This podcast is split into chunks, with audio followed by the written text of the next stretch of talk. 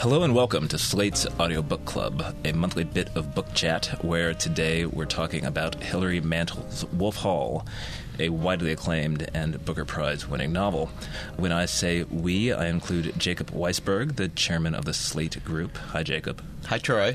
And we have here John Swansburg, Slate's culture editor. Great to be here. That makes me Troy Patterson. I write about television and such for this magazine, but right now I'm also going to read you an ad. Uh, and that is an ad for Audible.com, our beloved sponsor, uh, which offers more than 50,000 downloadable audiobooks.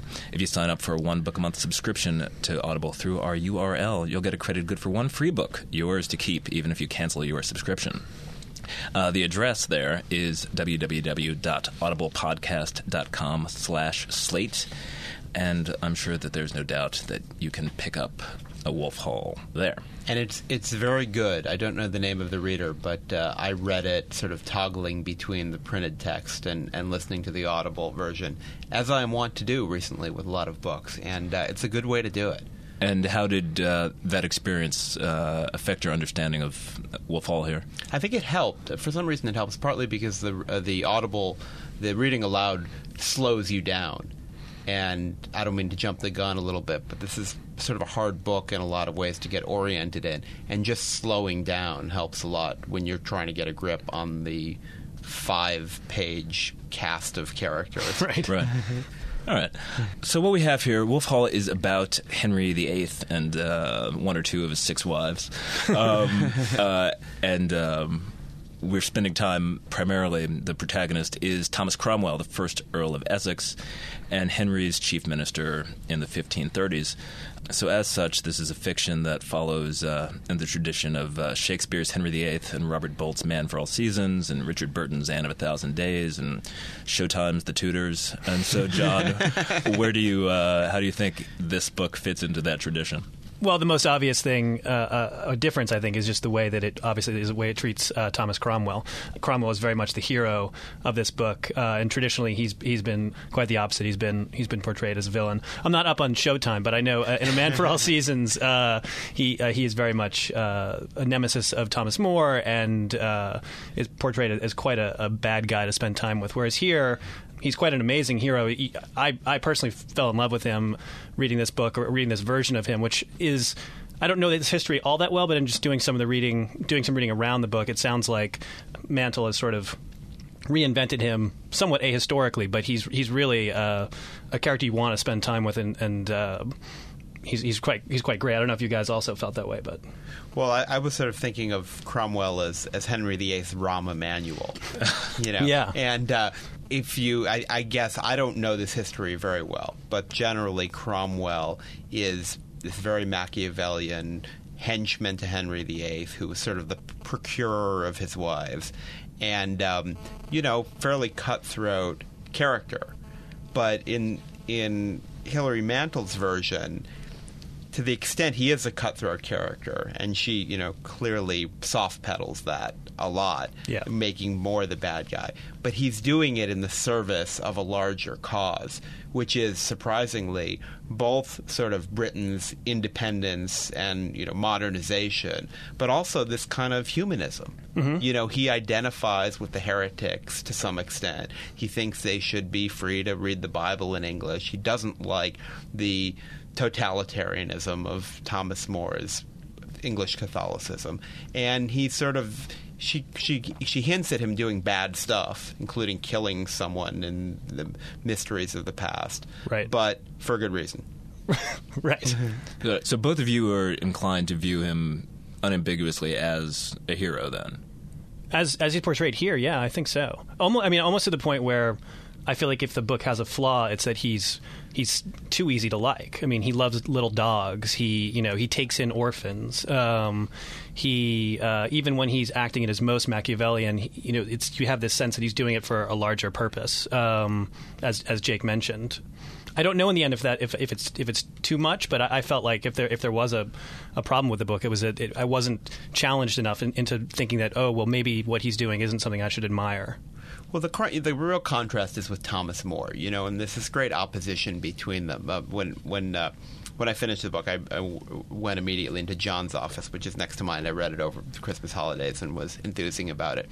But amazingly, these two famous portraits by Hans Holbein of Thomas More and Thomas Cromwell are in New York City at the Frick Gallery. I think it's amazing that these paintings are in New York. It would be like if, you know, the sort of uh, Gilbert Stuart portraits of George Washington were in the National Gallery in London. Well, maybe there is one in the National Gallery of London. He did a lot of one, but there was only one copy of each of them. Right. But there's this great historical opposition, and and uh, Robert Bolt's play "A Man for All Seasons," which you referred to at the beginning, is the kind of classic the the um, kind of cliche portrayal of More as this hero of conscience and standing up to Henry VIII because he didn't think what he was doing was right, and you know, getting uh, getting executed in favor of his beliefs. And Cromwell is the classic villain in that, and this novel totally reverses that to an extent that is, you know, wonderful and surprising, but probably a little implausible. The negative portrayal of More is not implausible. Right. The idea that he's if if uh, Cromwell's the the Rahm Emanuel, More is the Dick Cheney. You know, he's he's tortures people. He you know he thinks that nothing is too bad for the enemies of of the true true religion of Catholic theology, and he has women burned at the stake and enjoys it. Has prisoners in his house. I think that's all. That all rang very true. What didn't ring true is to me a little bit. Although I'm not sure it's a flaw in the novel, but just if I w- if you asked me to guess where does this novel depart from the truth, the idea that Cromwell wouldn't do any of those things, that he was that he did have this humanistic side and that he was repelled by More's methods as opposed to probably just being a political enemy. I don't. Well, I found it. I, I suppose I'll. I'll go ahead and agree with you that he is the hero here, but there's a sense in uh, that in rooting for him, it's kind of like rooting for Michael Corleone in The Godfather, Right. And it's uh, w- one thing that uh, uh, the novelist does with great skill is um, sort of uh, encouraging your sympathy for this figure. It helps. It's a bit of a cheat, maybe, that uh, the first chapter is um, this. Um, we're, witnessing this brutal be this brutal beating that his father, a uh, his father, a blacksmith in Putney, is delivering to him as a youth, and so that's the that sort of encourages some sympathy before we leap ahead and get um, we get his career going, and it sort of like s- slowly emerges that you know that this figure who might be kind of like a paper pusher, or a middle manager, first as Cardinal Wolsey's right hand. There's this creeping sense of his uh, the pleasure he takes in sort of the exercise of power in itself, and there's a kind of sort of like steady peeling away of um, mm, how to put it. It's sort of peeling away a gradual revelation of his nature, uh, kind of his nature as a political animal. Um, and I would point out um, there there are an awful lot of snakes in this book, both both literally and um, uh, sort of used as metaphors. Yeah, there's lots of bags of snakes. Yeah. Someone has a great line about how getting married is a bad idea because it's like reaching into a bag where there are you know six snakes and one eel, and you're trying to grab the eel. that was a nice metaphor. Yeah, th- well, that's a good question, Troy. I mean, I, I I found him a very sympathetic as well as a compelling character. But the question is, you know, you know, he's he is pursuing power. He's amassing wealth and power himself. So why are you rooting for him? As with Michael Corleone or a lot of characters who do bad things, I think part of what you admire about them is their skill. And he is this man of parts who has this tremendous range of skills. There's one passage in the book which I will not find right now, but it it's this, it says he knew how to train a falcon, to to break up a fight, Oh, yeah, I know what to, it says. to rig a jury, and there's several other things. But he's had this he's this incredible worldly figure who's lived in Antwerp, lived in Florence, knows how the world works in a way that's really beyond the understanding that his contemporaries in Britain have. And when he says he knows how to fix a jury, you know that's not intrinsically a good thing. Although if he's fixing a jury to you know help heretics escape execution, maybe it is. But you just admire his kind of uh, universal skillfulness. He's this sort of Odysseus-like figure, and mm-hmm. he kind of he knows where the levers are and how to pull the strings. Right. And there's another there's another sort of metaphor that runs through the book. Uh, I think it's actually the title of one of the chapters called "Arrange Your Face," um, and one of the things that you know he has this um, he keeps saying to himself uh, throughout the book. You know, he's talking about arranging his face to, given what the situation is, knowing sort of who his interlocutor is, knowing the situation, knowing whether to be an enforcer, knowing whether to win sort of more bees with honey, um, and sort of taking all those skills that, that you mentioned. And, and uh, it is it just there's a there's a, a element of fun in watching him approach these very disparate situations and always kind of coming out on top. Whether it's whether he's dealing with Catherine, the Henry's first wife, trying to um, you know make her come around to the king's position, or whether he's dealing with du- the Duke of Norfolk, a kind of blustery uh, nobleman who who sort of looks down his nose at uh, at Thomas Cromwell, in part because he's the son of a, a poor son of, the, of, a blacksmith.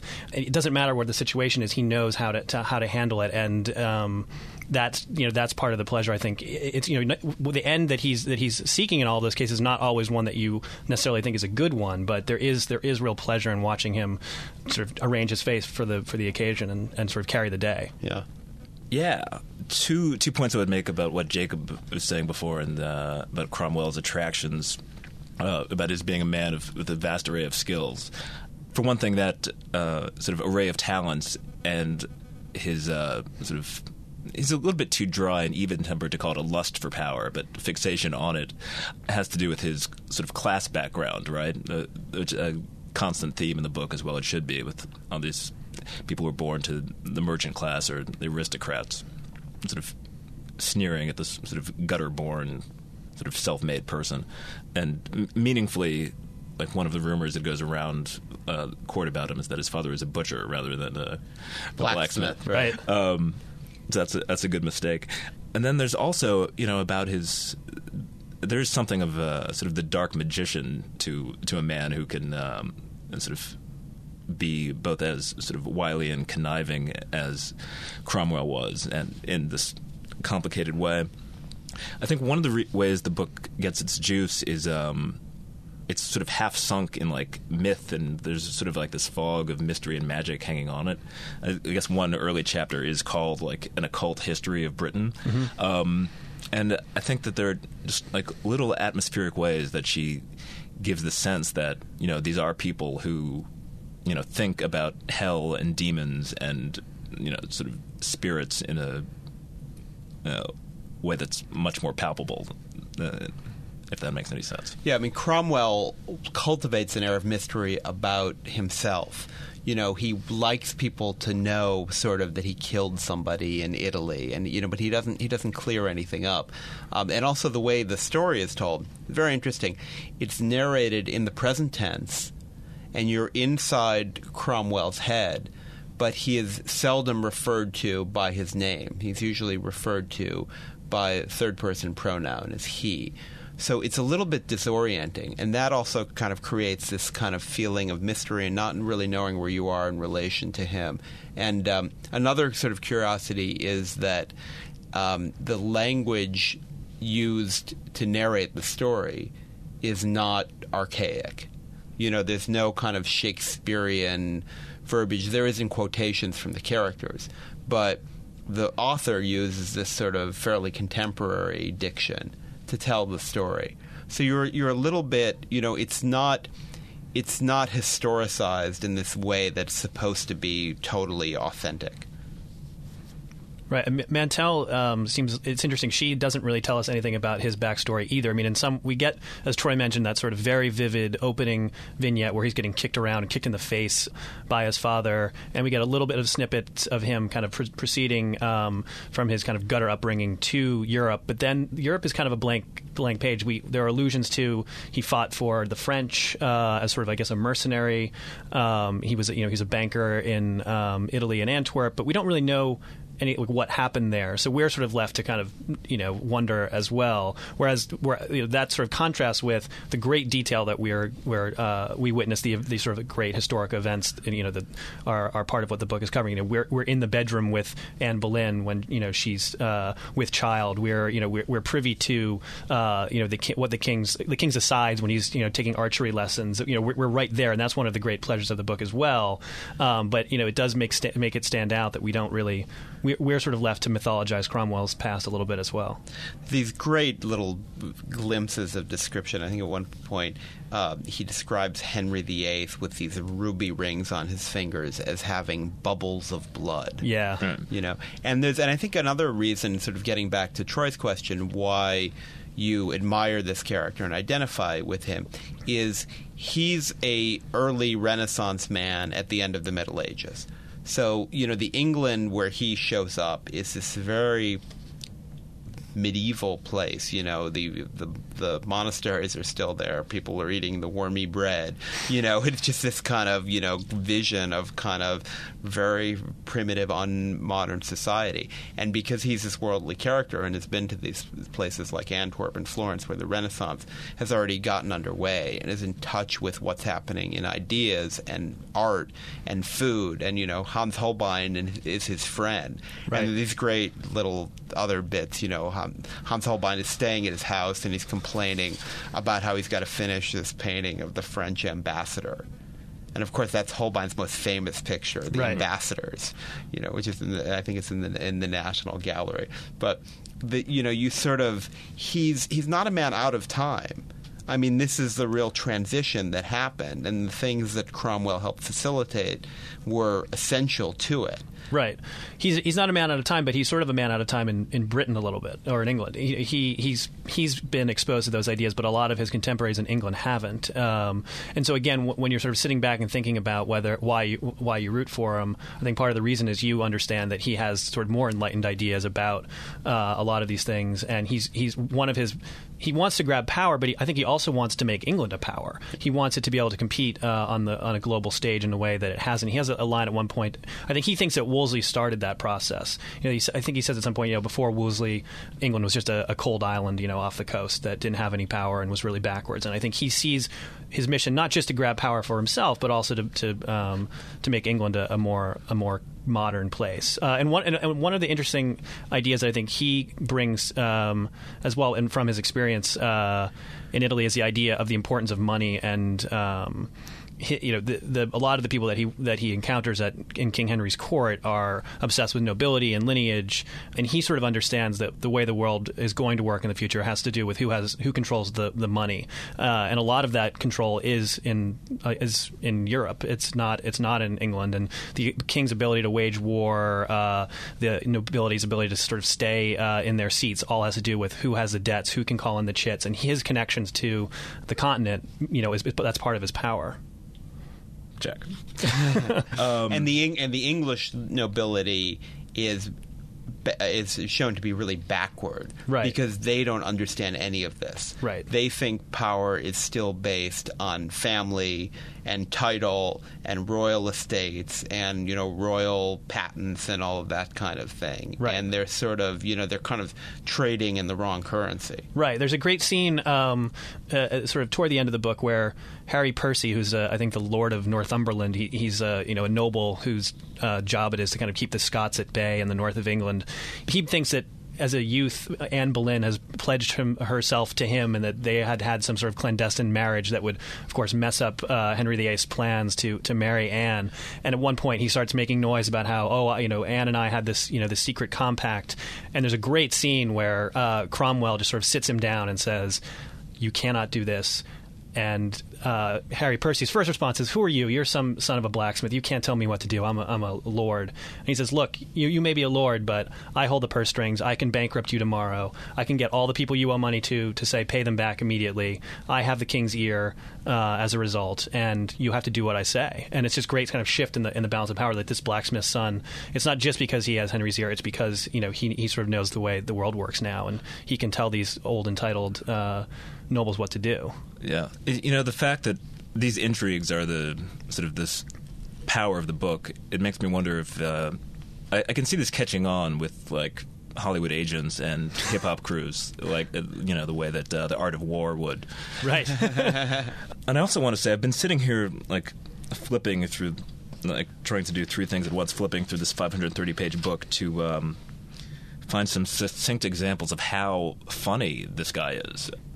Part of his appeal is his rapier wit, and that's another indication of um, what Hilary Mantel's doing really superbly here. What I don't know if she's doing superbly, somehow this book is very engaging, I find, with but kind of sort of slow going. In miniature, there's a lot of great stuff to to absorb, but there's not. It doesn't really flow, and I think it's partly of necessity um, that it's got to be um, more sort of outlined than plotted, right? Sort of, Right. You know, tellingly, a lot of chapters begin by just situating us in terms of date, so we feel like we're. In my experience of reading, you're just kind of ticking along down the road as opposed to sort of feeling forces come into conflict. You're um, sort of how to put it. It's you're, a slow you're watching read. the conflict unfold rather than Yeah. build. Yeah, I it's mean, a it slow seem- read for kind of. I, I was sort of wondering that because it's not usual that a book that's sort of hard to read is as enjoyable and immersive as this is. And I'm not sure. I think it partly she was intentionally disorienting you, you know, with, with some of the devices I, I was um, describing earlier, where she refers to him, you know, in the third person, and you know, it's it's it's meant to be some work for the author, and it's work that you have to keep kind of going back to the cast of characters at the bin- beginning and the genealogical chart, and you know, people have the same names. Everyone's called Thomas. Thomas You- or Henry. Yeah, they're all Yeah. Thomas or Henry, and you have to kind of keep going back and figuring out who people are. And in a lesser book, I think that would be more annoying. But somehow I, f- I felt the, the you know the the the this was sort of so well told that in a way you kind of you w- you were willing to do the work and you didn't mind doing the work. Yeah, I agree with that. I kept wondering what um, what the experience would be to, to read this as if I'd grown up as an Englishman. Um, You know, where where the history was just sort of more part of of uh, you know my upbringing and my uh, my schooling. Um, that might have helped a little bit with the vast cast of characters and all the and all the Thomases. But I still think even so, it would have been it would have been a little tricky. And I definitely noticed the same thing you did, Troy. That it felt like some uh, some of the chapters or some of the sections within the chapters they opened with these sort of you know it felt like a date line. It's you know fif- you know fifteen twenty seven in Putney, um, and it almost gave this feeling of like uh, she had that Hilary Mantel had mapped out a, a, a timeline. In some cases, just started you know where uh, you know this is the place where I know the, we want to advance the plot. I want to focus in uh, and sort of gone from the, gone from there. And there were some there were some parts of the story that I found more engaging than others. I mean, whenever um, the plot turned to uh, Henry's court, I, I was really engaged. Um, his repartee with uh, Cromwell's repartee with the king and also with Anne, I, I felt they were both very worthy sparring partners, and, and both Anne and the king are, are fully realized characters and very interesting characters at that. Um, And so Mary whenever Boleyn's a lot of fun too. Mary Boleyn is fantastic, yes, um, uh, and and she uh, her her relationship with Cromwell is, is really great. They're sort of almost uh, have an affair on was more than one occasion. She sort of propositions him. She propositions him in Calais once, right? And then Yeah. and, then I'll- was thinking at one other point, and then and at one point she's sort of proposed as uh, as a maybe a match for uh, Cromwell's son, or his, I guess it's technically his nephew Richard. But yeah, she's like this very she's very racy, and um, she kind of is a great character. When she comes in, you kind of always get the straight talk about what's really happening uh, in the sort of Boleyn circle, and she can be she can be somewhat somewhat body. Um, She kind of reminds me of one of the. Uh, she's like a third Sternwood daughter from The Big Sleep, right? yeah, absolutely. the um, he has a he has a lot of respect for women. Mm-hmm. You know, he he educates his daughter. His kind of the figure he most loves is his daughter who dies in the plague, which is a very kind of sad and moving part of the book. But he's teaching his daughter Greek, and he's very proud of how how good she is at it, and he's educating her the way people didn't usually educate girls. And then one other person who does, interestingly, is, is Thomas More, who he's sort of competitive with. But More likes these docile, dull women for his wives, and and married is married to one. She dies, he marries another one. You know, again, Cromwell has this wife who's kind of an intellectual equal, who also well, not to give too much away, but I figure it's a historical novel, right? So Yeah. You're not You you're don't supposed to not know, but anyway, plague's not so good to her either. Uh, And also, actually, there's one um, there's one moment that is I thought I found very powerful. Uh, although it, it kind of an interesting moment. I wonder what you guys make of it. But there's this um, one flashback that he has uh, is to the um, the killing of a, uh, a heretic. I guess she's technically called a Lollard. She, I think she denies the uh, transubstantiation, um, and he sort of wanders away from uh, home when he's a young boy. Uh, I think he's sort of afraid his dad's going to beat him up, which uh, he's he's wise to be afraid. Um, and he sort of witnesses the the um, sort of brutal uh, killing by um, uh, by burning of this of this heretic. Um, it's an intense scene. It's a very intense he scene. He saw it when he was a boy, so you see it through this kind of his remembered child's eyes. Wait, can you Right. find it? Do you want to read it? Uh, yeah, let me see if I can find it. Uh, so this is on this is on page um, 290, uh, and as as we've uh, said, um, this is the young uh, Thomas Cromwell. He's wandered from home, and he comes across this uh, woman who's about to be burned, and uh, this is Mantel. The stake was on top of a pile of stones, and some gentlemen came, and priests, bishops perhaps, he did not know. They called out to the Lollard to put off her heresies. He was close enough to see her lips moving, but he could not hear what she said. What if she changes her mind now? Will they let her go? Not they, the woman chuckled. Look, she is calling on Satan to help her. The gentleman withdrew. The officers b- banked up wood and bales of straw around the Lollard. The woman tapped her on the shoulder. Let's hope it's damp, eh? This is a good view. Last time I was at the back. The rain had stopped. The sun broke through. When the executioner came with a torch, it was it was pale in the sunshine, barely more than a slick movement, like the movement of eels in a bag. The monks were chanting and holding up a cross to the Lollard, and it was only when they skipped backward at the first billow of smoke that the crowd knew the fire was set. Uh, it goes on from there, describing some details uh, the death of this woman, uh, which is which is pretty awful. And uh, it, it struck me that I, it, as interesting that this was a you know a woman that he saw uh, burned at the stake. It seemed like a, a not accidental uh, choice, and I thought this was an interesting scene because it, it kind of gives some backstory to Cromwell's. Um, ambivalent at best understanding or, or feelings towards religion. It was something we touched on earlier. That he seemed he, he, he seems throughout the book to to um, dislike people of t- uh, too great religious fervor, people who are unwilling to make any compromise because of their feelings. I mean, that's one of the things that comes up with More and also with um, Tyndale, who's a, an exile and a translator of the Bible.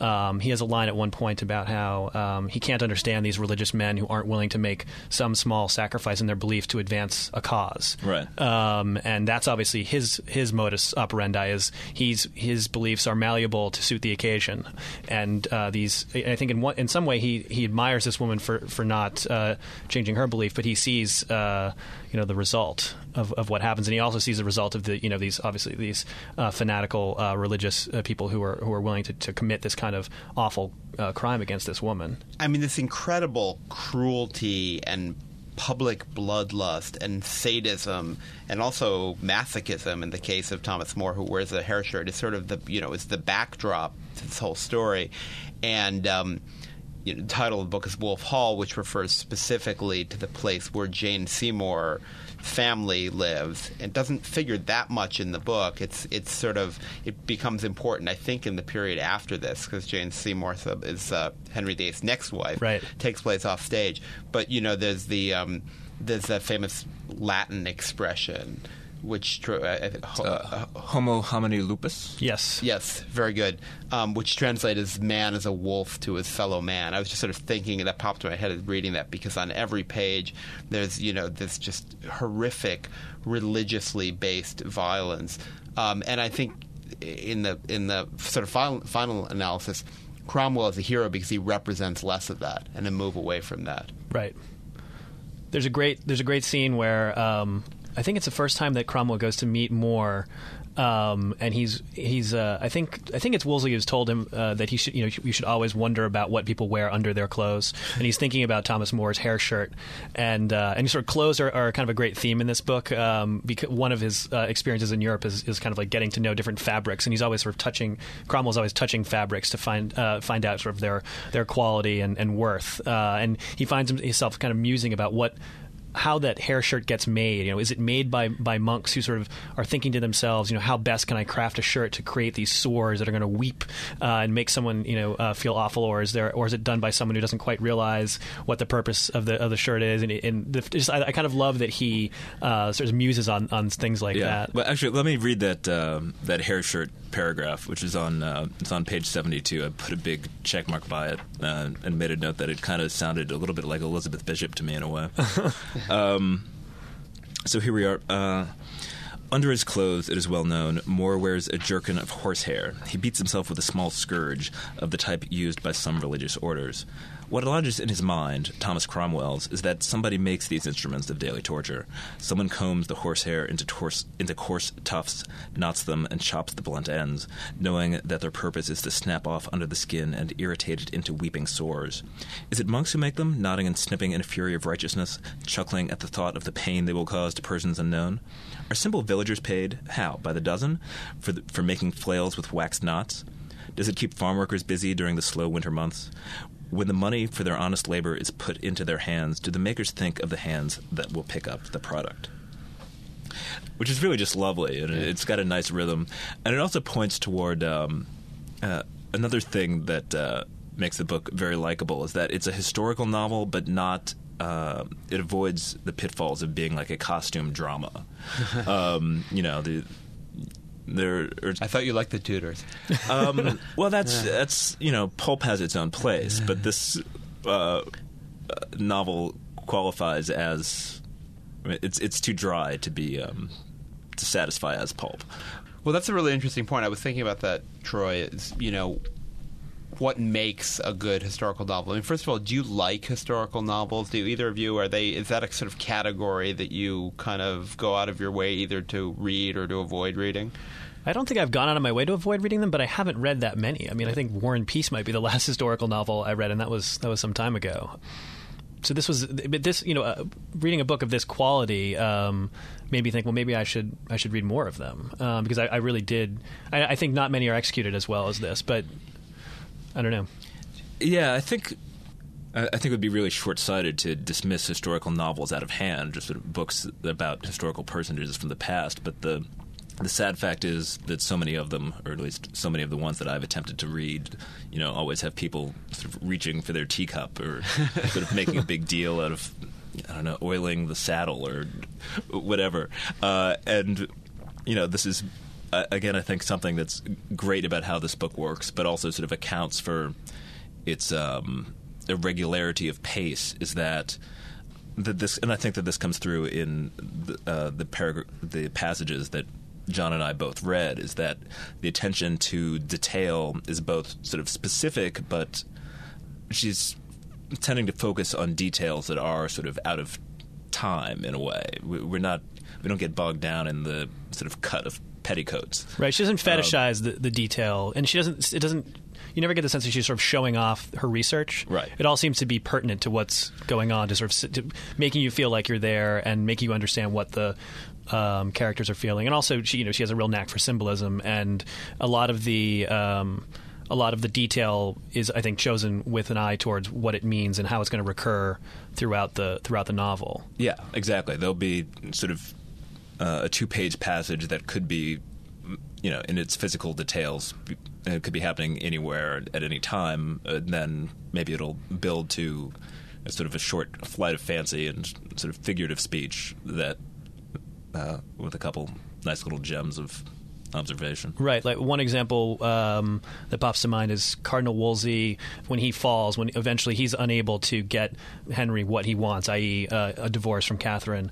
Um, so uh, Wolsey is uh, relieved of his uh, command as as Lord Chancellor, and one of the things that uh, he has to give back is his uh, robe, his sort of cardinal colored uh, robe that he usually wears in that capacity. And again, um, Cromwell is sort of obsessed with these the with garments, cloth, yeah. yeah. And he you know he says you know at that point in history, you know you wouldn't throw that away. it was you know, but it, it, I guess no one else was going to wear it. But he says you know that's going to be cut up, and and you may you know may see a little flash sash of that and the petticoat of a prostitute or the sort of inside sleeve of a gentleman, and he kind of just goes on this kind of muse, muse to muse about you know where that fabric will end up, and it's a really it's a kind of interesting fact that you know that, that obviously you wouldn't you would recycle uh, cloth of that quality in 1530, but also it has sort of you know relatively obvious metaphorical Great meaning metaphor too. for what was happening to the Catholic Church and the, you know it being broken up and the you know the monasteries being sold off, the money being used, Exactly. used Right. other things. And But yeah, also, and also, kind of a sly way of, of it's like a throwaway line that gives the novel some sweep without, you know, in an effortless seeming way. You It's a what I'm saying? fantastic image, you know, this beautiful pink cloth, which he describes at length as ex- incredibly expensive cloth, and then, you know, here's how it's going to sort of end up being used. But I mean, I thought, you know, as a historical novel, I thought it was really interesting because it doesn't come out of the genre of historical fiction. I mean, the kind of, you know, the, the fairly hackish, you know, James Michener or Irving Stone. I don't know if you guys read any of those books growing up. I quite liked them when I was a, you know, teenager. But yeah, I read a little Michener. that's totally, you know, totally absorbing, huge historical narrative with big characters, and it smelled like this, and you know, um, this kind of is is totally different from that in, in a number of ways that work in its favor. One, she doesn't seem principally concerned with the big historical events. I mean, th- there's this big historical event at the heart of this, which is England's break with the Catholic Church and Henry VIII's um, divorce from his first wife. But you know the, the the kind of the great moments are not all there. It's mostly the action off stage. Um, but but two other dimensions I think are really important. One is the sort of literary approach to the subject.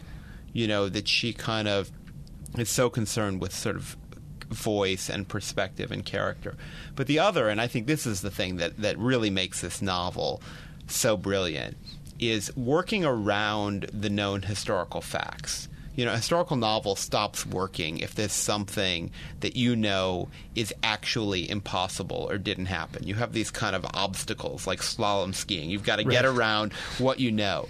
But then to within that, come up with a theory of of the history and the characters that turns what's sort of accepted on its head and get away with it is just sort of a coup. You know, because I mean to sort of I, I don't know enough about the history to know where she's pushing it, but based on a few reviews I read of the book and so on, I think she's historians think, well, maybe that's not the way it was, but there's nothing obviously wrong with it you know, and sort of to use what we know and make you think about it in a what if differently. What if everything we assume about this period is wrong, and it really was very different? That's really kind of a, a great a great concept to animate a book like this. All right then. So then the uh, the question then, John, is how does uh, what did you make of the uh, Henry VIII of this book? Is he like the man with the big mutton chop? Is he the Jonathan Rhys Meyers you were?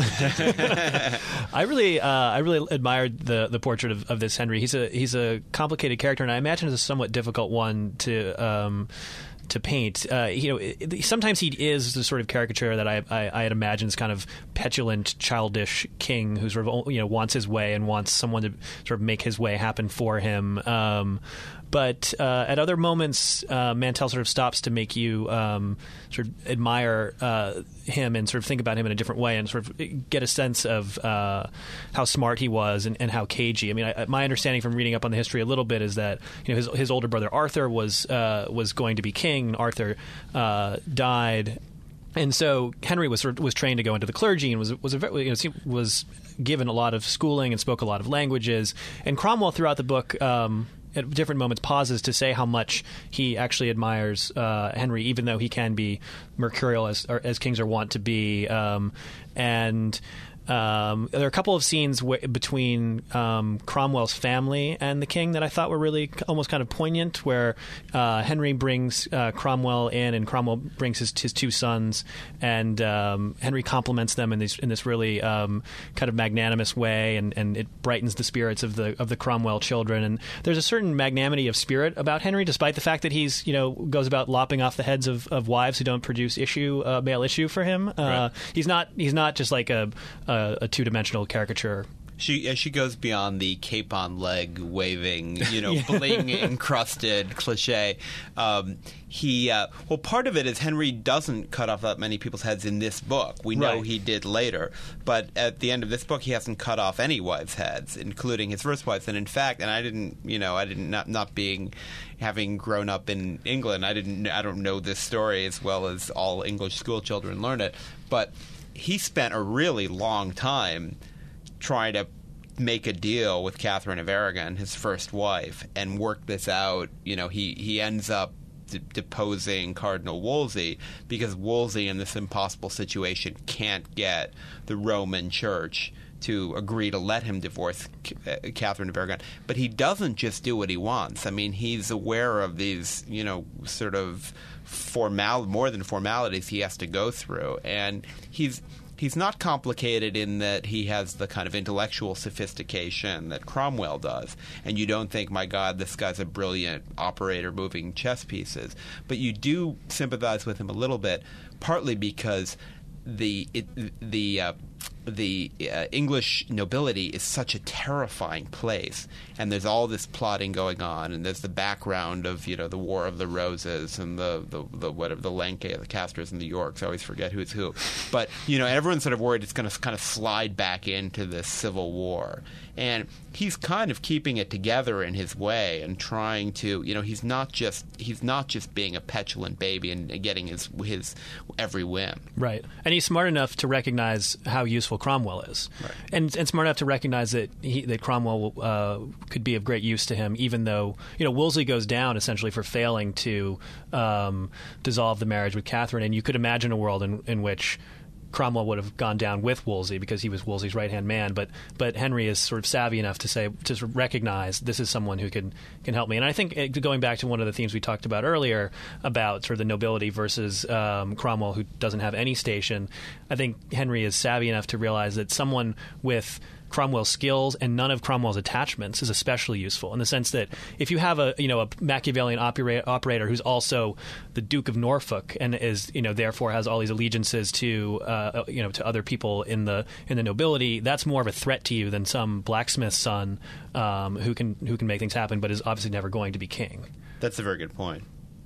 I'm absolutely serious that uh, Hilary Mantel should follow this book with, you know, a kind of a sort of a 36 laws of power, like derived from from Thomas Cromwell. But in the absence of such a book, we're also to understand that a um, a sequel to this one is maybe on the way. Is I, I read in on the way? Guardian that it is that she that when she won the Booker Prize, I think she said around that time that she's she's sort of knee deep in a sequel. Okay. I got to tell you, I don't think it's going to have a happy ending. well, it's, when when this book ends, uh, Anne Boleyn's head is still attached to the rest of her. Um, Though Thomas and- More's is not. right. Uh, and so then Jane Seymour enters the picture, who, um, you know, in w- rereading this book, I was like learning stuff that I'd already forgotten twice. uh, and then, so between that is this, the feeling you have between this that. jogging my memory and and uh, looking in in history books, I was refreshed that, uh, yeah. So Anne Boleyn's head comes off, and then in May of 1536, Jane Seymour enters the picture and delivers a son and dies in childbirth. Um, and then things start going downhill for Thomas Cromwell after that, I guess. He sort of uh, pushes the. Um, for political reasons, he pushes Henry into this marriage with Anne of Cleves. Right. Uh, and and he his downfall is is quite swift, which is interesting. It makes you wonder how- kind of how you would handle that dramatically. As I as I understand it, Cromwell is you know maintains the high station that he, we see him achieve in this book for for a few more years, and then you know, he's elevated, I think, to was it the Earl of Essex? Is that what you mentioned at the top Yeah. of the show? Um, and then three months later, uh, he's arrested, and I think uh, and and uh, killed shortly thereafter. Right. So, and there are a couple of, of interesting allusions to that in this book, but that you really have to kind of look for them. I think I only noticed them in going through the book a second time, where Wolsey warns um, Cromwell that uh, you know, sort of you'll never see it coming. That you'll, you know, uh, he'll look up one day and Henry will be barreling down at you, sort of with his joust uh, pointed at your head, and you won't- you won't have time to saddle up before he hits you. Which is, in, in fact, I think you know what happens well, it's, to Cromwell. yeah, he, Reminds he- me of The Wire her a little bit. Well, no, it's like Yeah. it's like Goodfellas when when Joe Pesci gets made, uh, telling him he's going to get made, and they kill him. This is really what happened historically to Thomas Cromwell. is Right. He, he upon getting his earldom, he was sort of suspicious that. uh, uh, he'd gotten a little too high and mighty, and that's when you start looking over your shoulder. Right. But it's, it's it has an interesting effect on, on this book because you know it's an interesting decision on Mantel's part to just pick this sort of eight year period that is the focus of this book.